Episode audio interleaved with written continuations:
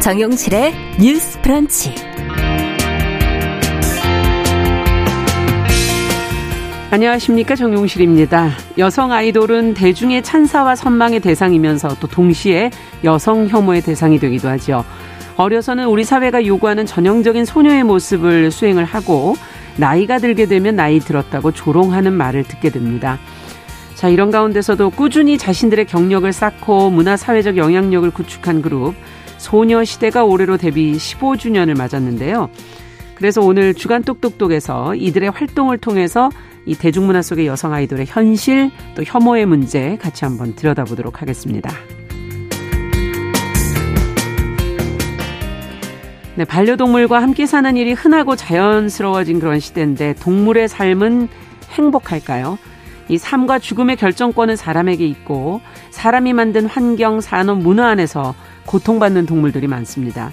자, 이런 동물의 삶과 이를 대하는 우리 사회의 문제를 가장 가까이에서 보고 느끼는 사람, 아마 수의사가 아닐까 싶은데요. 자, 동물에 대한 마음, 모두가 함께 고민해야 할 질문들을 책에 담아낸 수의사 한 분을 오늘 초대석에서 만나보도록 하겠습니다. 기대해 주시고요.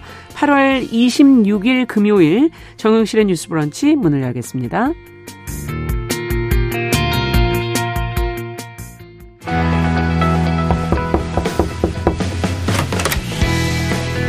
여성의 눈으로 세상을 봅니다. 정용실의 뉴스 브런치 주간 똑똑똑. 네, 사회 현상에 대한 청년 세대 여성들의 아, 색다른 시각을 귀 기울여 듣는 시간입니다. 주간 똑똑똑. 오늘도 두 분과 함께하겠습니다. 계간홀로 이진송 편집장 안녕하세요. 안녕하세요. 네, 청소년 페미니스트 네트워크 위티의 최유경 활동가 안녕하세요. 안녕하세요. 자, 오늘 이 소녀시대 활동을 통해서 대중문화와 여성 혐오 등을 좀 얘기해 보려고 하는데 왜 이 주제를 정했나? 뜻밖인데? 이렇게 생각하시는 청취자분들도 계실 것 같습니다. 자, 우리가 지금 데뷔 15주년을 맞은 소녀시대, 또 소녀시대라는 렌즈를 통해서 이제 대중문화를 좀 들여다보는 거 어떤 의미가 있을지 두 분은 어, 어떻게 생각하세요? 어, 네. 우선은 소녀시대에 대해서 간략하게 설명을 좀 하면요. 네. SM 엔터테인먼트의 걸그룹이고 2007년에 데뷔를 했습니다. 그 당시에 이제 9인조로 데뷔를 했고 얼마 전에 데뷔 15주년을 맞아서 5년 만에 컴백을 했는데요. 그렇죠. 소녀시대의 경우에는 사실 모르는 분들이 없을 정도로 음. 서- 이제 데뷔 직후부터 선풍적인 인기를 누렸고 삼촌 팬이라는 단어를 탄생시키면서 아이돌 팬덤의. 범위를 넓혔죠. 그 전까지 맞아요. 아이돌 문화라는 거는 10대 여학생들의 것으로 음. 많이 여겨졌었는데요. 그런가 하면은 또 2016년에 이제 학생들이 학내 시, 이화여대 학생들이 학내 시위 문화 현장에서 다시 만난 세계를 부르면서 음. 약간 새 시대의 어떤 노래이자 그리고 어, 소녀시대라는 그룹이 어떤 새로운 상징성으로 독해되는 그런 일들이 있었는데요. 그러네요. 이제는 이들이 좀 주체적인 문화예술계 전문가로 인식이 바뀌고 있습니다. 이제 케이팝이라는 게 어린 나이가 자본인 산업인데요. 네. 특히 걸그룹은 이런 기준이 더 가혹해서 공정거래위원회 표준계약서의 기준인 최장 7년을 넘으면 그룹 활동을 이어나가지 못하는 경우가 굉장히 많아요. 어. 그래서 걸그룹 7년차 징크스라는 말도 있을 정도인데요. 아, 그렇군요. 네네. 소녀시대는 몇몇 멤버들이 다른 기획사로 소속을 옮기고 개인 활동을 시작했지만 그래도 활동을 이어나갔고 이번에 완전체로 복귀를 했어요. 이제 현재로서는 최장수 걸그룹이라고도 할 수 있는데 걸그룹. 네. 이런 점들을 볼 때 이제 숙련된 퍼포먼스나 이제 팬들을 팬들의 변함없는 지지 같은 것들을 보면 단순히 어리고 예쁜 것만이 음. 여성 공연 예술가의 경쟁력이 아 님을 입증했다고도 볼 수 있습니다. 여성 아이돌의 어떤 새로운 문을 열은 격이다 이렇게 지금 해석해 주신 건데 음. 최유경 활동가께서는 어떻게 보세요? 네, 저 같은 경우에는 사실 개인적으로는 좀 소녀시대 컴백을 보면서는 이제 아이돌이 단순히 이제 몇 년 바짝 소속사가 만들어 놓은 어떤 정해진 음. 이미지를 소비하면서 활동했다가 또 그렇게 반짝 활동했다가 은퇴하는 것이 아니라 좀 장기적으로 연예계 산업 내에서 자신의 needs를 파악하면서 롱런할 수 있다는 걸 보여주지 않았나라는 아. 생각이 들어요. 그래서 네. 특히 소녀시대 또 내지 여성 아이돌 산업이라는 것은 여성 청소년들에게도 굉장히 또 많은 영향을 미치잖아요. 그렇죠. 어떤 롤모델이 되기도 하고요. 맞아요. 그럴 때 단순히 여성 아이돌이 소속사와 대중의 요구대로만 움직이면서 어떤 소녀성에 대한 단일한 이미지를 만드는 것 뿐만이 아니라 이들이 어떤 소녀시대라는 영, 경력과 또 시기를 지나서 각자의 관심사대로 연예계 활동을 또 이어가고 있는 뭐 뮤지컬이나 연기 등의 음. 좀 다양한 영역에서 또 활동을 만들어 나가고 있는 모습을 보여주는 것만으로도 사실 이것들이 되게 많은 이들에게 어떤 가능성이 되지 음. 않을까 가능성으로 비춰지지 않을까라는 생각이 좀 드는 것 같습니다. 네.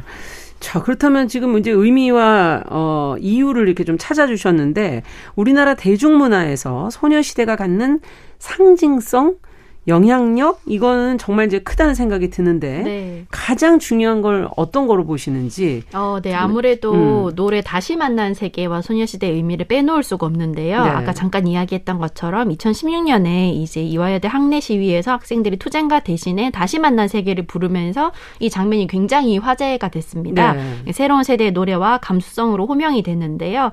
소녀시대라는 아이콘을 페미니즘적으로 재해석하게 된 계기이기도 해요. 음. 그 이전까지 걸그룹 직업이란 사회가 요구하는 혹은 이상화하는 여성상을 그대로 재현하고 실천하는 그냥 수동적인 존재로만 여겨졌거든요. 음. 여성들에게는 이렇게 되어야 한다라는 좀 비현실적인 여성상을 제시하는 존재로 여겨지기도 했고 음. 예. 남성들에게는 성적 대상화되어서 즐거움을 위한 볼거리로서만 인식되는 경향이 있었어요.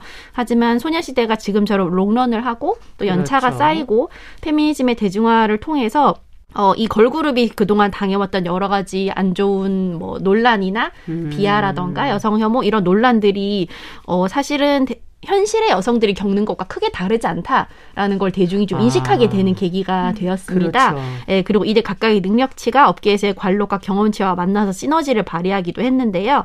말하자면은 소녀시대는 소녀에게 바라는 것을 가부장적인 세계와 기획자가 만들어낸 그룹이지만 그렇죠. 동시에 소녀시대의 성과는 그 안에 속한 여성 멤버들의 고군분투와 협업 음. 그리고 팬들의 support가 이뤄낸 것이라는 다층적인 평가가 가능하지 않을까 음. 생각을 합니다. 현실 속에서의 여 성의 모습과 굉장히 그런 부분에서는 비슷하다는 생각도 드는데 음. 지금 말씀해주신 그 소녀시대 인기만큼이나 여성 혐오적인 시선이 있었던 것도 분명하고 어, 이들을 향하고 또 경유하는 이 혐오적 시선은 우리 사회 안에서 이제 여성 혐오를 좀 생각해 보게 하는 지점이지 않습니까? 네.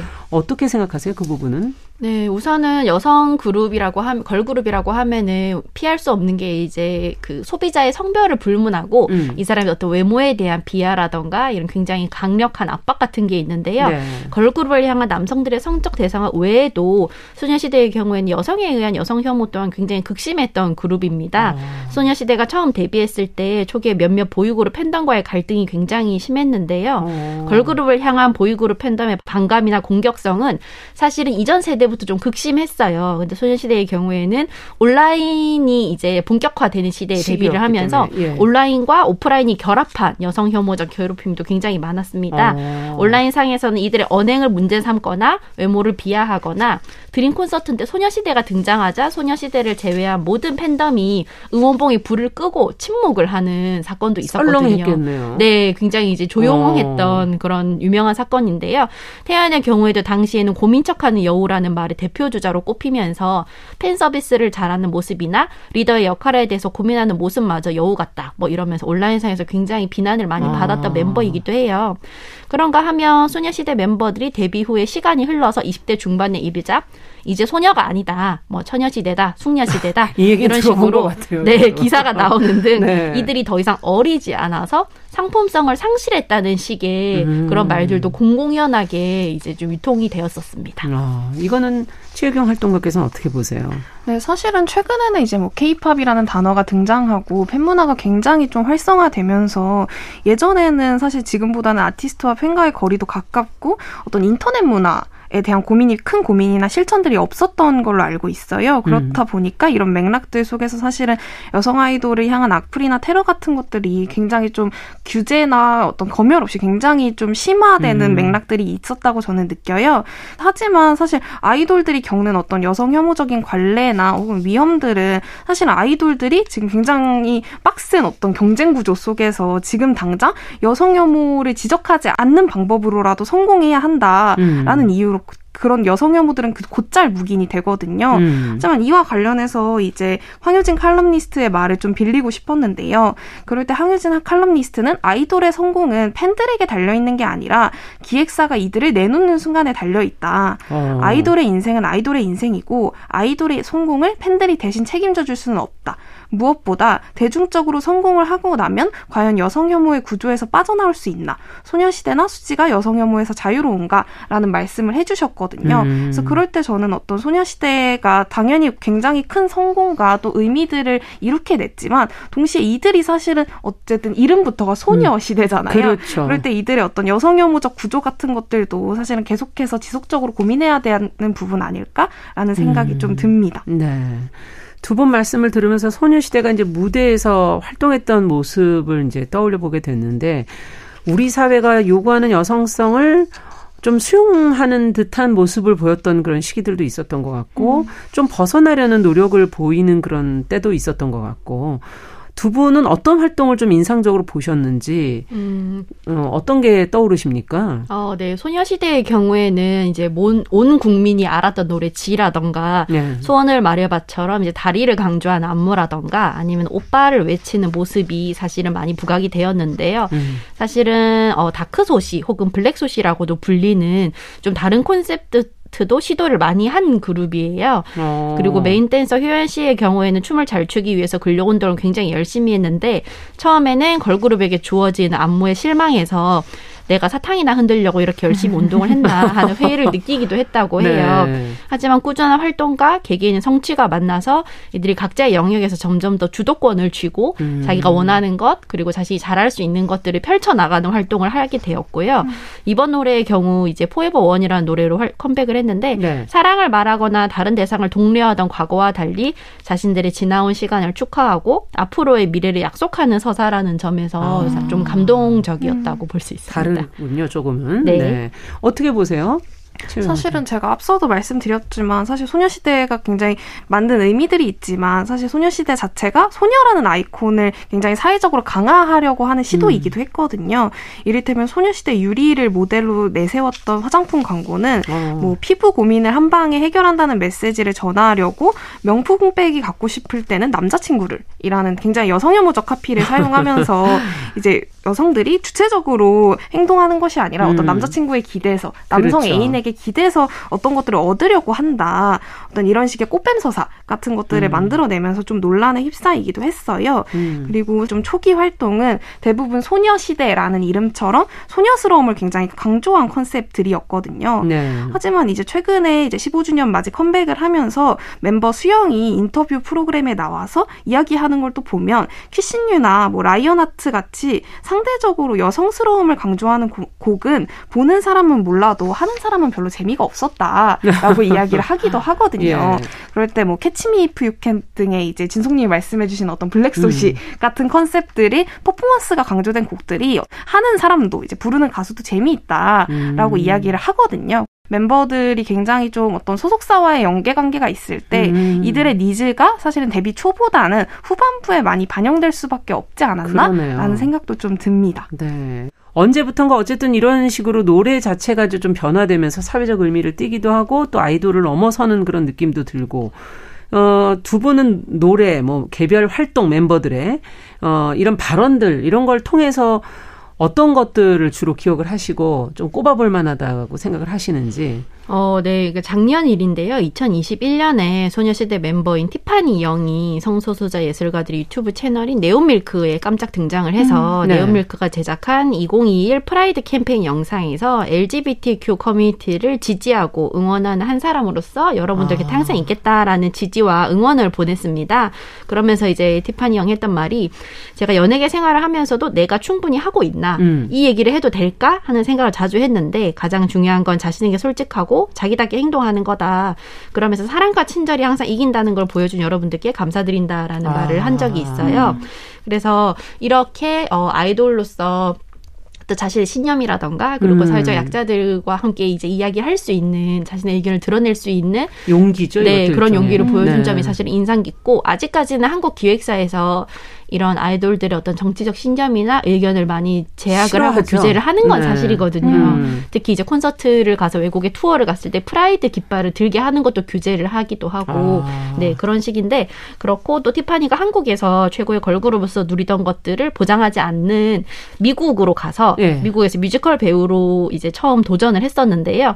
맨바닥에서 시작해서 뮤지컬 시카고의 록시 하트 역을 따냈는데 본인이 아이돌로서는 언제나 착하고 친절한 good girl이어야 했다 는 예. 부담감을 이야기를 하면서 이제는 그걸로부터 한층 자유로워졌다라는 이야기를 하는 장면도 그러네요. 굉장히 인상 깊었습니다. 자기 스스로 무언가를 이제 쌓아가니까요. 네. 네.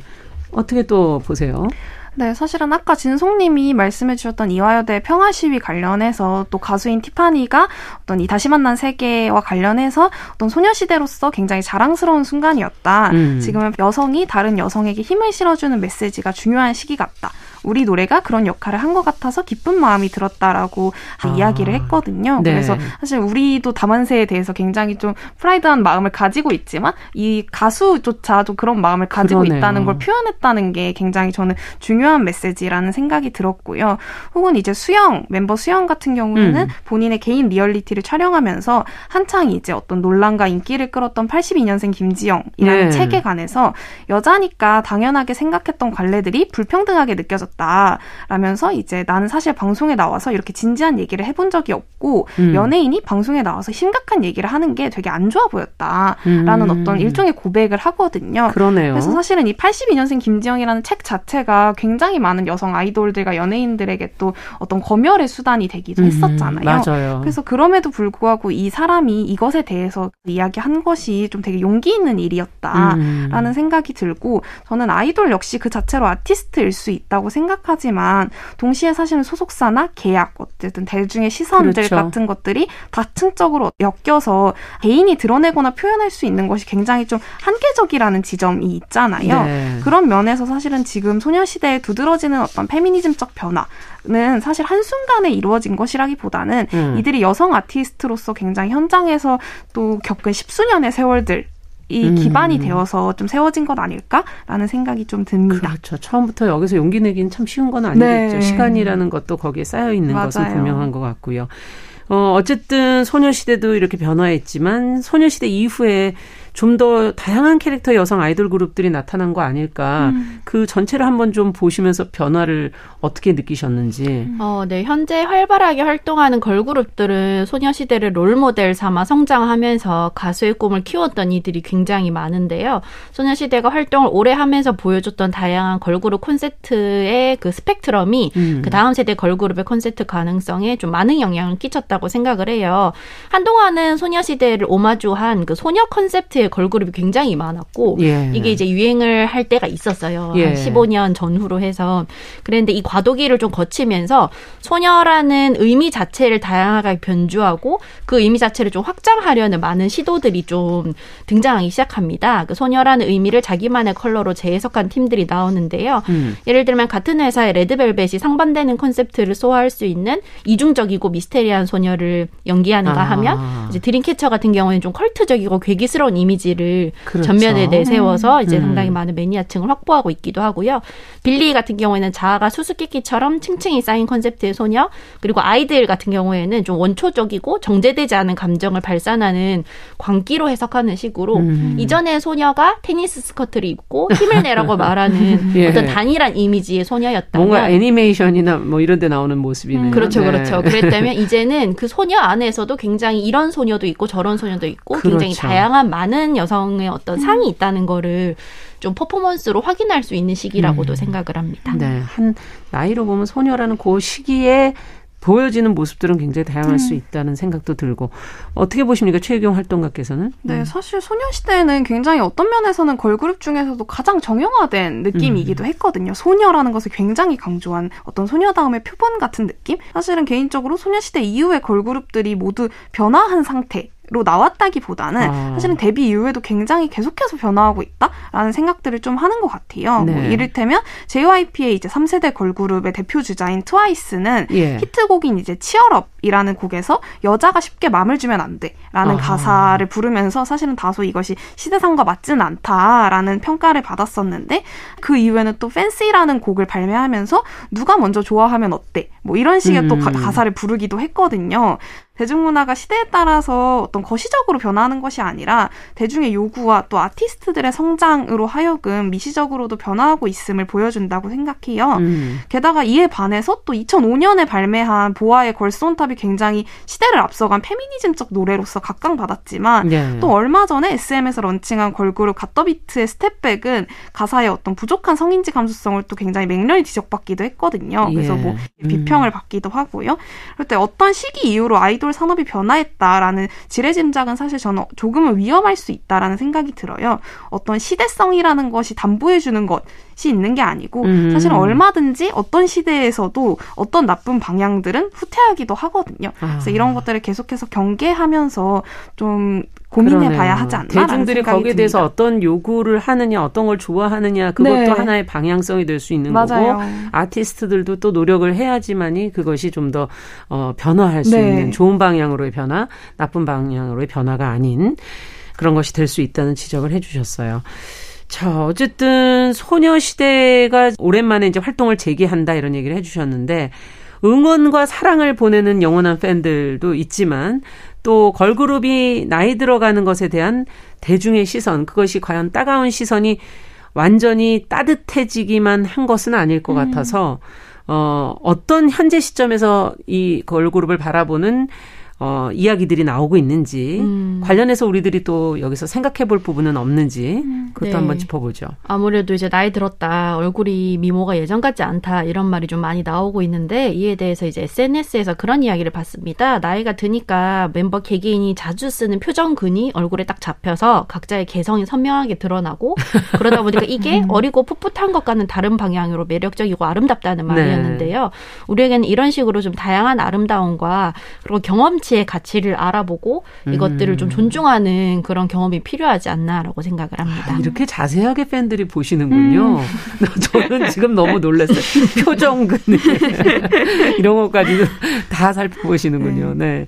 어떻게 보세요? 재경 활동가께서는? 네, 사실은 소녀시대는 대부분 현재 서른이 넘은 상태고 최근에 이제 굉장히 막 여자아이도 어떤 전성시대라고 불릴 만큼 많은 걸그룹들이 런칭되고 있는데 음. 이들의 나이가 사실 대부분 10대인 거예요. 네. 그럴 때 이 서른 이 넘은 걸그룹 자체가 사실 대중들에게 별로 익숙하지 않아서 저는 그런 부정적 반응들 역시 나오는 것 아닐까라는 음. 생각이 좀 들었고 하지만 저는 그에 반해서 익숙치 않기 때문에 더 많이 볼 수 있어야 하는 거 아닌가라는 음. 생각은 들어요. 사실 음. 경력 단절이라는 것이 연예계에서도 굉장히 또 흔하게. 일어나잖아요. 네. 네. 그럴 때 아이돌 활동에 막 장기적으로 계속 매진해야 된다라는 이야기가 아니라 음. 사실은 걸그룹 문화 자체가 소녀의 어떤 특정한 이미지만을 소비하는 문화가 되는 것을 좀 경계하고 좀 고민해 봐야 하지 않을까? 여성 그룹으로서 소녀의 어떤 이미지만을 소비하지 않고 여성 그룹으로 나아갔으면 좋겠다라는 네. 얘기신 것 같고요. 어, 끝으로 저희가 15주년을 맞아서 소녀시대 데뷔 15주년을 맞아서 앞으로 어떤 여성 아이돌 그룹들이 좀 나왔으면 좋겠다 하는 뭐 바람 같은 게 혹시 있으시다면 한 말씀씩.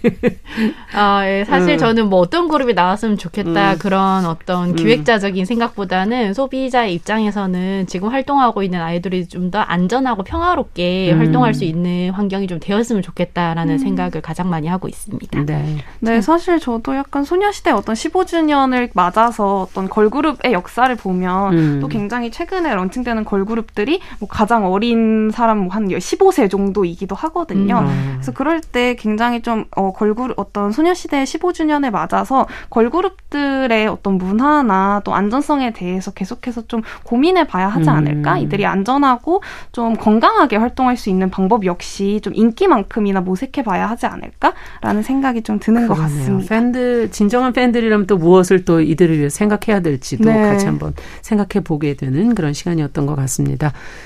주간 똑똑똑 오늘은 데뷔 15주년을 맞은 여성 아이돌 그룹 소녀시대의 사회 문화적인 영향력 또 이들을 통해서 본 대중문화 속의 여성 혐오 등에 관해서 이야기 나눠봤습니다. 청소년 페미니스트 네트워크 위티의 추유경 활동가 계간 홀로 이진송 편집장 두 분과 함께했습니다. 감사합니다. 감사합니다. 감사합니다. 네, 정용실의 뉴스 브런치 1부 마치고 저는 잠시 후에 돌아오겠습니다.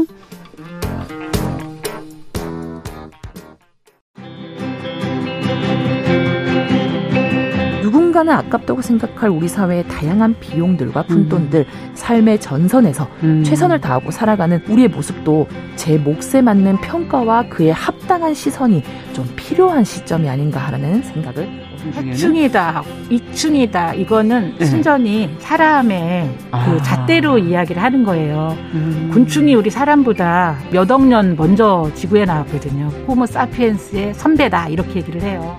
남성의 입장에서 여성의 입장을 이해하는 사람인 거죠. 그래서 사실 이 역지사지의 태도가 한국 사회로 지금 필요한 것이 아닌가 그런 생각이 들고요.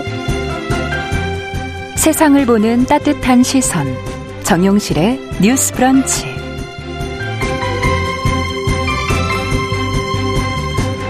네, 정용실의 뉴스 브런치 듣고 계신 지금 시각 11시 31분 향해 가고 있습니다. 자, 이번에는 다양한 분야에서 활동하는 여성들 만나보는 시간, 금요 초대석 준비하고 있습니다. 어, 반려동물 요즘에 키우시는 분들이 뭐 늘고 있다는 보도는 많이 나오고 있는데요. 어, 반려동물 사랑하시는 분이라면 동물병원 자주 찾아가시죠? 이 동물병원은 사랑, 슬픔, 또 회복의 안도감, 어, 다양한 동물과 인간이 함께 감정을 느끼고 그것이 공존하는 공간인 것 같습니다. 자, 이곳에서 동물을 치료하면서 느낀 것들, 그리고 또 이 세상에서 동물이 처한 이 현실의 안타까운 문제들을 책에 담아내서 독자들의 공감을 지금 최근에 이끌어내고 있는 분이시죠. 어, 오늘은 허은주 수의사, 어, 전북 정읍에서 지금 동물병원을 운영하고 계셔서 전화로 좀 만나보도록 하겠습니다. 안녕하십니까? 네, 안녕하세요. 반갑습니다. 네, 반갑습니다. 지금 병원에 계신 건가요? 네, 지금 진료 중에 잠깐 전화.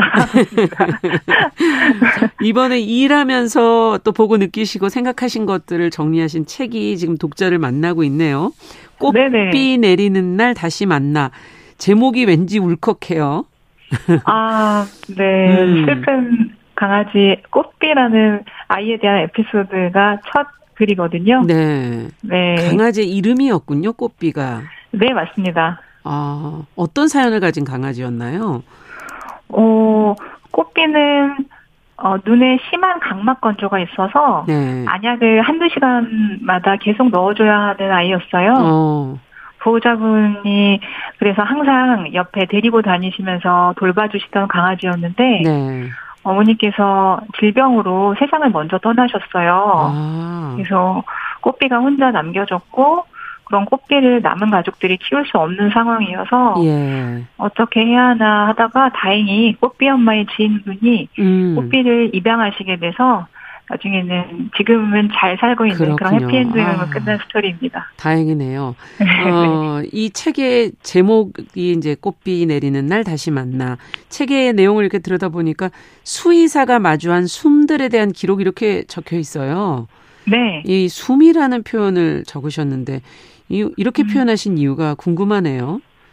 아, 제가 만난 생명들이라는 의미인데요. 음, 어, 사람이 아닌 동물들도 사람과 비슷한 그런 감정과 마음을 갖고 있다는 뜻을 담고 싶었습니다. 네. 동물도 우리처럼 행복한 상태를 좋아하고 고통과 통증이 괴로워한다는 그런 걸 드러내고 싶었고요. 음, 숨을 쉬는 것이 자연스럽고 당연하게 느껴지는 것처럼 동물들의 그런 마음도 같이 느껴지기를 바랬습니다. 아, 그렇군요.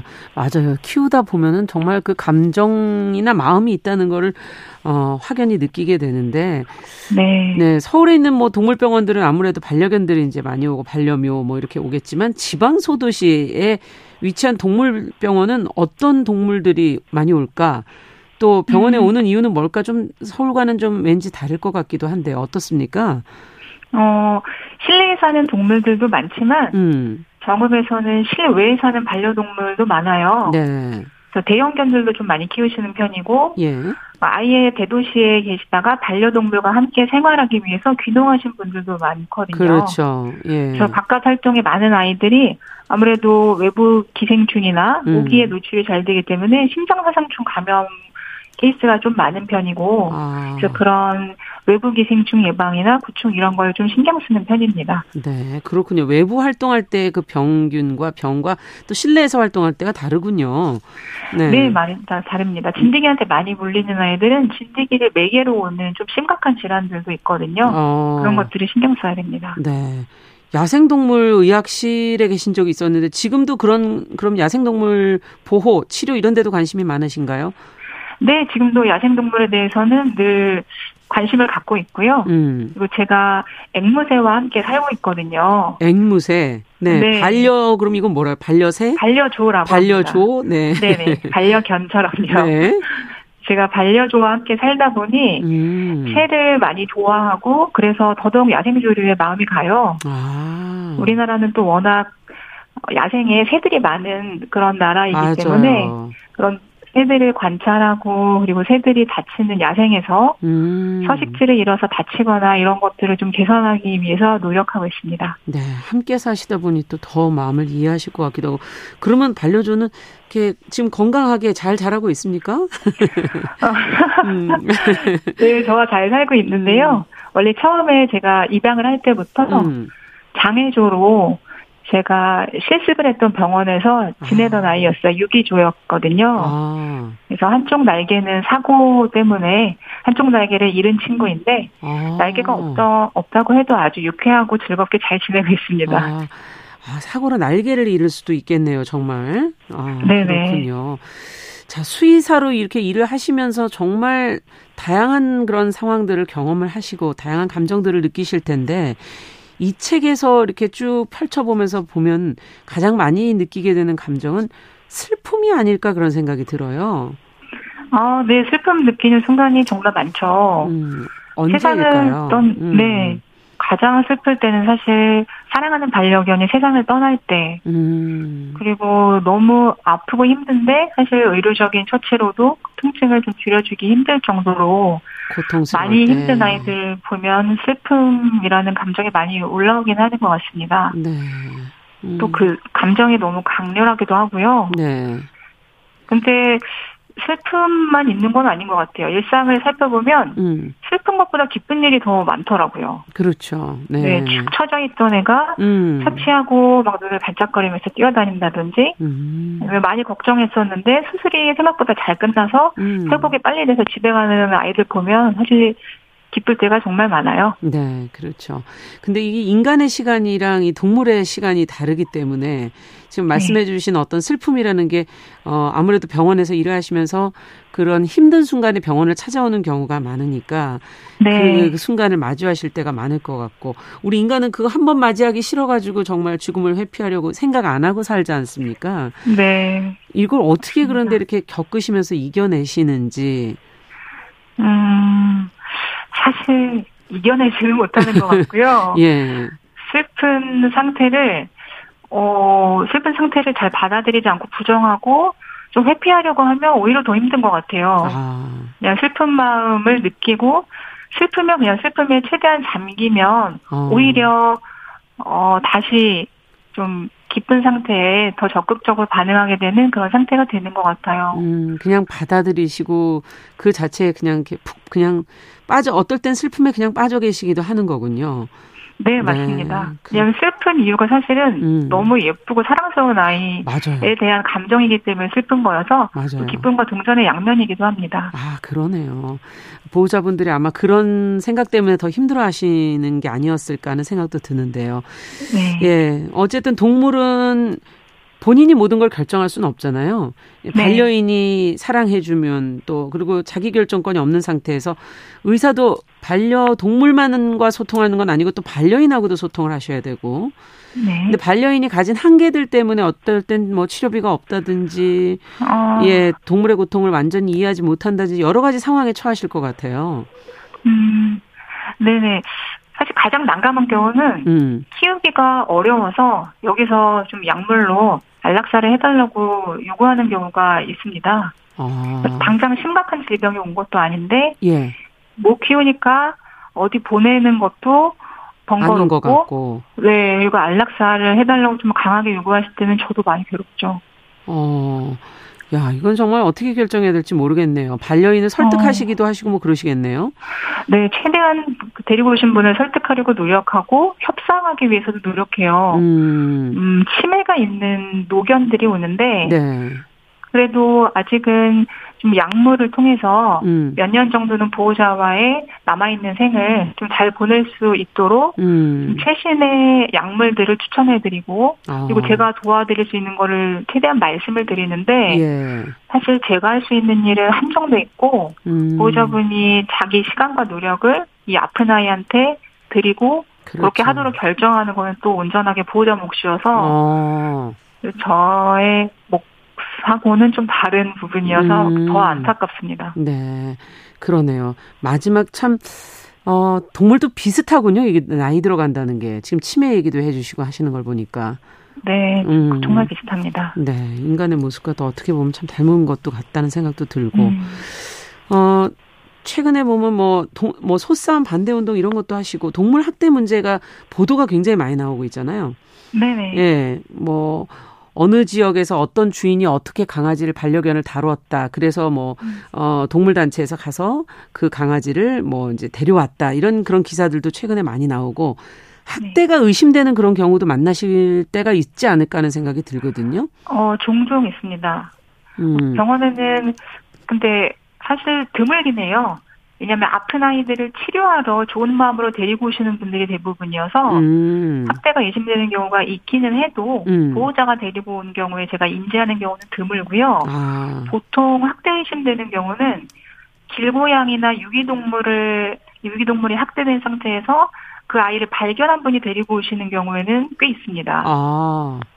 그러니까 유기된 뭐, 상태에서 네네. 데려왔을 때 보면 학대가 의심되는 경우가 있는 거군요. 어떻게 네, 알 수가 있습니까, 그거를? 어, 한 경우는요. 네. 병원 근처에 고등학교가 있는데 고등학교 옆에 새끼 고양이가 눈이 좀 심하게 손상된 상태로 비료포대에 담겨져 있었던 일이 있어요. 어. 그래서 그 학교의 학생이 저희 병원으로 데리고 왔었는데 네. 아, 설마 이게 고의적인 학대일까라고 의심을 하긴 했지만 예. 그때는 그냥 좀 무심히 지나갔는데 2주 후에 똑같은 그런 눈에 손상된 고양이가 같은 비료포대에 담겨져서 똑같은 장소에 발견된 적이 있었어요. 아, 다른 고양이가. 네. 어. 너무나 똑같은 방식으로 학대를 했을 거라고 의심할 수밖에 없는 상황이어서 예. 그때 그 학생과 함께 경찰에 신고하고 이랬던 일이 있습니다. 아, 그렇군요. 이게 보호해줄 방법이 현재는 없는 건가요? 이 학대 동물들을? 음, 뭐 제도적으로는 어떻게 돼 있는지 개선되길 바라는 부분도 있으실 것 같아요. 보시면서. 아, 네, 그쵸. 우선은, 어, 저는 동물병원에 있는 수의사로서 예. 학대 정황이 의심될 때, 음. 그러니까 증거까지는 없더라도 동물의 상태를 봤을 때 학대가 강하게 의심된다라고 생각이 들면 음. 사실 사람의 경우에는 아동 학대를 의료진이 목격한다면 반드시 신고해야 됩니다. 그렇죠. 신고 의무가 있죠. 네, 신고를 예. 하지 않으면 오히려 의료진이 처벌을 받거든요. 예. 근데 동물병원에는 전혀 그런 제도는 없기 때문에 음. 신고가 동물병원에서 되는 경우가 되게 드물고 오히려 동물병원에서 추정해서 그런 정황으로 신고를 한다 해도 수사가 시작되는 것조차 거의 어려운 걸로 알고 있습니다. 네. 그렇다면 이것도 제도적인 어떤 노력이 조금은 필요하지 않을까 하는 생각도 드네요. 아, 네, 많이 많은 제도적 개선이 필요하고요. 음. 우선 동물학대 관련 특수성을 고려한 수사 매뉴얼이 개발돼야 한다는 요구가 되게 많아요. 현장에서는 네. 증거도 없고 그리고 동물학대 사건을 일선 그 경찰 분들이 어떻게 수사해야 될지에 대한 매뉴얼. 실질적인 매뉴얼이 필요하다 이런 네. 얘기도 많고 그리고 또 재판까지 간다고 해도 그런 동물학대에 대해서 엄정한 처벌이 있는 경우가 아주 극히 드물어요. 음. 그래서 재판 과정에서 좀 실질적인 양형 기준이 만들어져야 한다 이런 요구가 많고 저도 거기에 동의하는 바입니다. 네. 동물 학대라는 게 결국은 어떤 생명을 다루는 한 방식이 아닐까 이런 생각도 들어서 어, 네. 다른 인간에 대한 태도도 사실은 여기서부터 또 나올 수 있지 않을까 하는 걱정스러운 부분도 있기는 하고요. 그죠? 네, 네. 맞습니다. 자, 동물을 아까 치료하면서 어 죽음을 맞게 됐을 때 느끼는 그 슬픔이 결국은 사실은 기쁨의 반대편에 있는 것이다라는 얘기를 해 주셨는데 그만큼 반려인과 동물 사이에 그 기쁨을 느끼는 순간들이 많은 거잖아요. 교감하면서 음, 어 네. 치료하면서 느끼시는 어떤 보람, 어 기뻤던 순간들도 좀 듣고 싶은데요. 어, 아픈 아이들이 왔다가 회복이 잘 되어서 기쁜 얼굴로 보호자분이 네. 동물들을 안고 집으로 가는 모습을 볼 때가 가장 행복한 것 같습니다. 네. 또 보호자분이 처음에 이 동물 데리고 오실 때부터 예. 얼마나 간절하게 이 아이가 낫고 건강해져서 태어나기를 바라는지를 모두 느끼거든요. 동물병원 음. 사람들은. 네. 그리고 또 동물들은 그 사랑에 대해서 훨씬 더 큰 사랑으로 응답하는 걸 알게 되기 때문에 네. 보호자분이 퇴원을 시키려고 병원에 딱 들어오시면 예. 어떻게 알았는지 입원장 안에서 벌떡 일어나서 왕왕 짖고 이래요. 그런 네. 모습은 그러니까 그 짖는 모, 짖는 소리는 아마 나 여기 있어 보고 싶어서 음. 빨리 집에 가자 이렇게 얘기하는 것 같거든요. 어, 응역을 해 주시는 건데. 네. 네. 아, 맞아요. 그렇게 어. 환하게 웃으면서 네. 보호자 품에 달려가서 안기는 모습을 보면 언제 음. 봐도 감동이죠. 그렇군요. 치료가 끝나고 돌아가는 그 뒷모습이 그 주인의 네. 간절함과 더불어서 어, 와닿는데 가장 기억에 남는 그런 그러면 어 동물의 이름이나 동물이 있을까요? 어 너무나 많아서요. 너무나 많아서 네, 정말 너무 많아요. 매번 감동을 받으시는 거군요. 네. 네, 다 네. 너무 하나하나 특별하니까요. 네, 맞아요. 어, 반려동물, 에, 동물이 이제 아파야 이제 사실은 주인 입장에서는 병원을 찾아가게 되는데 이게 사실은 사람처럼 평소에 좀 관리를 하면 더 좋은 건가요? 어떻게 보십니까? 이런 부분은. 음, 사람보다 어, 개나 고양이들은 수명이 짧기 때문에요. 네네. 반려동물의 시간은 사실 사람보다 훨씬 더 빠르게 흐릅니다. 음, 그래서 노화로 인한 질병도 훨씬 빨리 찾아오고요. 네. 그래서 적어도 1년에 한 번 정도는 병원에 가서 아이 건강 상태를 체크하시는 걸 권해드리고 싶고요. 예. 그리고 동물병원은 꼭 아팠을 때만 오는 곳으로 생각 안 하시는 게 좋을 것 같아요. 아, 아이 건강 상태를 집에서 살피는 법을 배울 수 있는 곳이기도 하고요. 아. 작은 병원이라도 좀 편하게 내원하실 수 있는 근처 지역 병원에서 네. 올해 아이 상태 알고 있는 수의사가 있는 곳에서 뭐 주치의처럼 주치의처럼. 네 음. 주치의 제도는 없지만 음. 주치의처럼 안정적으로 아이 관리해 줄 수 있는 병원에 내원해 주시는 걸 추천하고 싶어요. 네. 자, 이제 동물병원 밖으로 좀 얘기를 확장해서 좀 나가볼 텐데, 책에도 이제 다양한 이야기들이 좀 담겨 있긴 한데요. 이, 네. 이 동물을 사는 게 저희가 펫 산업 안에서 이제 이것을, 어, 사게 되잖아요, 동물을. 펫 네. 산업에 대한 문제의식 같은 게 지금 최근에도 사회적으로도 많이 논의가 되고 있는데, 책에서도 지적을 하셨더라고요. 네. 어떤 부분을 특히 느끼십니까? 음, 원하는 사람 누구나 샵에서 쉽게 반려동물을 사고 음. 팔고 이럴 수 있다는 게 문제라고 생각해요. 음, 동물을 사는 데는 아무 조건이 필요 없이 돈만 음. 내면 구입을 할 수 있거든요. 네. 그렇기 때문에 충동적으로 어 예쁘다 귀엽다 내가 아. 좋아하는 연예인이 키우는 고양인데 하고 그냥 사는 겁니다. 쉽게. 네. 예. 그렇기 때문에 어 키워보니까 귀찮네. 내 시간을 너무 많이 희생해야 하네. 여행도 갈 수 없잖아. 어. 이런 거를 알게 되면 또 쉽게 유기하게 됩니다. 아, 그래서 키우기 전에 진지하게 고민하지 않고 예. 키워보니까 별로다 이런 마음으로 계속 유기견 유기물들이 발생하는 거죠. 음. 정말 큰 문제라고 생각합니다. 네. 그러니까는 일단 처음에 시작 그 사는 동물을 돈과 치환해서 너무 쉽게 사고 쉽게 그 책임에 대해서 생각하지 않는다는 문제 의식을 지금 얘기를 해주신 거네요. 네 맞습니다. 예. 그럼 어떻게 사실은 이게 돼야 될까? 펫산업이 그 음. 외에도 사실은 여러 가지 문제들이 있지 않습니까? 열악한 환경이라든지. 맞습니다. 예. 열악한 환경에서 동물들을 계속 음, 임신과 출산을 반복해야 되는 사실 어미 동물의 문제가 너무나 심각하죠. 음.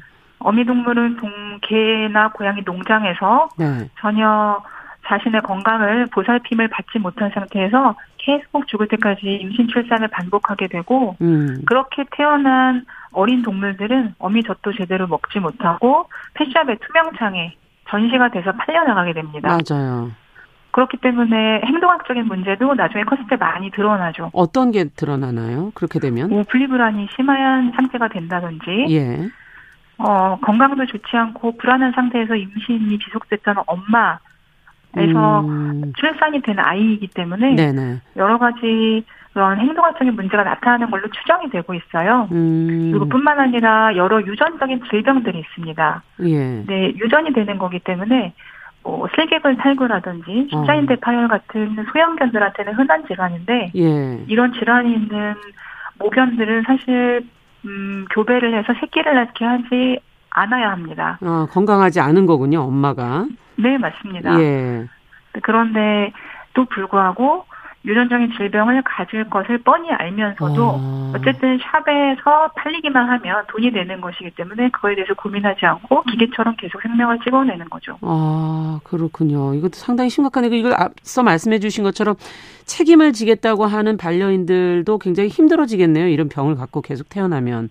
네, 맞습니다. 음, 처음에 구입하실 때는 그냥 예쁘고 귀여우니까 어. 데리고 오시는 건데 예. 이후에 생기는 여러 질병들, 행동학적인 문제들 때문에 사실 유기를 더 쉽게 하시기도 하고 어. 생각보다 이런 의료적인 비용을 지출해야 되는 걸 알고 어 괜히 데리고 왔다 이렇게 어. 고민하시는 분도 많죠. 악순환입니다. 네, 그러네요. 이 네. 산업 구조가 좀 이렇게 하나의 산업의 형태가 아니라 다른 방식으로 좀 바뀌어야 되겠다 이런 생각도 드네요. 네 맞습니다. 네. 저는 개인적으로 사실 반려동물로 네. 동물을 가족으로 데리고 오는 루트가 그런 예. 방식이 펫샵은 아니어야 한다고 생각합니다. 네. 지금 너무나 많은 유기동물들이 발생하고 있고 지자체마다 유기동물 보호관리센터에 동물들이 넘쳐나거든요. 음, 계류 보호 기간, 계류 기간이 지나면 안락사 되는 경우도 많고, 그렇죠. 네 반려동물 데려오는 방법으로는 유기동물 센터에서 진지하게 아. 고민한 후에 아이들이 데리고 오시는 걸 추천합니다. 네. 또 제도적으로 그렇게 되었으면 하는 바람이 있고요. 네, 너무나 숫자가 많기 때문에. 네. 음, 네. 어, 어, 소싸움을 보시고 지옥이라는 표현을 하신 걸 본 적이 있어요. 아. 어, 소싸움에 사실 투입된 그 소들이 굉장히 많이 다치는 것을 이제 알고는 있지만 수의사 입장에서는 그걸 많이 접하실 거 아니에요. 네. 어떻게 보십니까, 이 문제는? 음, 일종의 뭐 동물 학대로 볼 네. 수 있는 건가요? 어떻게 봐야 될까요? 아, 네, 그렇죠. 이것은 동물 학대고 억지로 사, 싸움을 시키는 것이기 때문에요. 음, 사실 동물보호법에 동물을 어, 유희나 아니면 도박을 목적으로 해서 억지로 싸움시키는 것 자체를 학대로 규정하고 있어요. 네. 근데 소싸움만 거기에서 예외 규정화 시켜놓고 있습니다. 아, 예외입니까? 왜냐하면 어. 네네. 왜 그런 예외 규정이 생겼냐면 예. 그 동물보호법에 학대 조항이 생기기 이전에 어 동물 그러니까 소 싸움을 지자체에서 예. 활성화한다는 목적으로 그런 소 싸움 관련 법을 제정을 이미 해놓았어요. 어. 그렇기 때문에 그 법과의 충돌 때문에 동물을 억지 싸움시키는 거는 학대라고 규정해서 처벌하지만 소싸움만 예외한다라는 어. 조항이 있습니다. 사실 그런 예외 조항을 폐지해야 한다라고 음. 저는 생각하고요. 네. 이것과 관련해서 계속 행동을 하고 계시는 거죠? 네, 그렇습니다. 네. 저뿐만 아니라 정읍시의 많은 분들이 예. 소싸움을 막기 위해서는 사실 예산 편성을 막아야 되거든요. 음. 그 예산 편성을 막기 위해서 매년 노력하고 있고 음. 또 지금은 워낙 또 소들과 관련된 구제역이나 이런 전염병 때문에 그렇죠. 현실적인 문제 때문에 수싸움을 몇 년 동안 하지 못하고 있는 상황인 것 같습니다. 아, 그렇군요. 네, 이 기회에 소싸움을 좀, 어, 많이 하지 않게 되면 좋겠고요. 그러네요. 네. 어, 지금 이제 방송 들으시면서 김진희 님께서는 이 동물들을 입양하는 것을 정말 아이 입양하는 것만큼 신중해야 하지 않겠나 이런 의견도 주셨고 아, 8625번 님께서는 지금 어 허은주 수의사님의 목소리만 들어도 아이들이 금세 날 것 같다. 이렇게 목소리에 사랑이 느껴진다 이렇게 지금 적어 주셨는데. 아이고 감사합니다. 어, 어 선생님께서 근데 원래는 여성학을 공부하셨더라고요. 수의학을 공부하시기 전에. 아, 네네. 음, 한국 성폭력 상담소에서도 활동을 하셨었고 어떻게 이렇게 전혀 다른 분야로 오시게 됐습니까? 아, 어, 그러게요. 살다 보니 이렇게. 원래는, 네, 여성학을, 여성학에 관심이 많고, 네. 여성 운동을 하면서 많이 행복하게 지내고 있었는데, 음, 어떤 순간에 좀 활동의 번아웃을 느꼈던 것 같아요. 음, 아, 좀 쉬고 싶다. 네. 또 여성 인권 운동을 하면서 다른 사람을 설득하고 토론하고 이럴 기회들이 많은데 음. 그런 것에서 조금 쉬고 말을 하지 않는 다른 직업은 없을까 이런 생각을 했던 것 같아요. 그동안 너무 소통하시는 게 힘드셨었나 봐요. 아 그런 네. 아무래도 좀 그런 부분이 있었는데. 예. 수의사를 하면 동물과 진료실에서 말을 할 필요가 없다 이런 음. 얘기를 누군가 지나가면서 했고 그 얘기를 듣고 아 수의사 내가 해야겠다 이런 생각을 해보시니까 막상 어떻던가요? 어, 말을 하지 않는 거는 동물과 말할 필요가 없는 것은 맞지만 음. 동물들이 오히려 자기 상태를 표현하지 못하기 때문에 보호자분들과 음. 훨씬 많은 이야기를 해야 되더라고요. 비슷한 점과 두 분야가 또뭐 유사한 부분도 있는 것 같고 좀 다른 부분도 있는 것 같은데 어떤 부분이 어, 해보시면서 비슷한 부분이라고 생각하십니까? 어, 우선 여성운동이나 동물에 음. 대한 이런 동물, 뭐 수싸움 반대 음. 운동이라든지 음. 모두 다, 어, 사회적으로 내 목소리를 내지 못하고 아.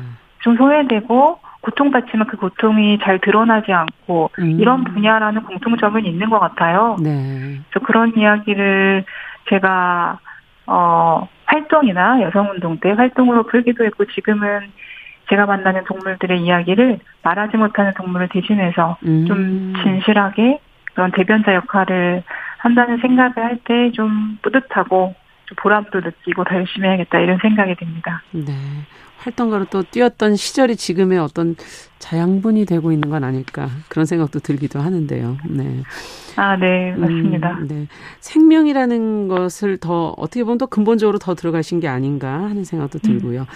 자, 오늘 금요 초대서 어, 반려동물의 어떤 삶과 동물들이 처한 환경에 대한 생각과 질문을 담은 채 꽃비 내리는 날 다시 만나 예 저자 허은주 수의사와 오늘 이야기 좀 나눠봤습니다. 오늘도 이제 일정이 많으실 거 아니에요.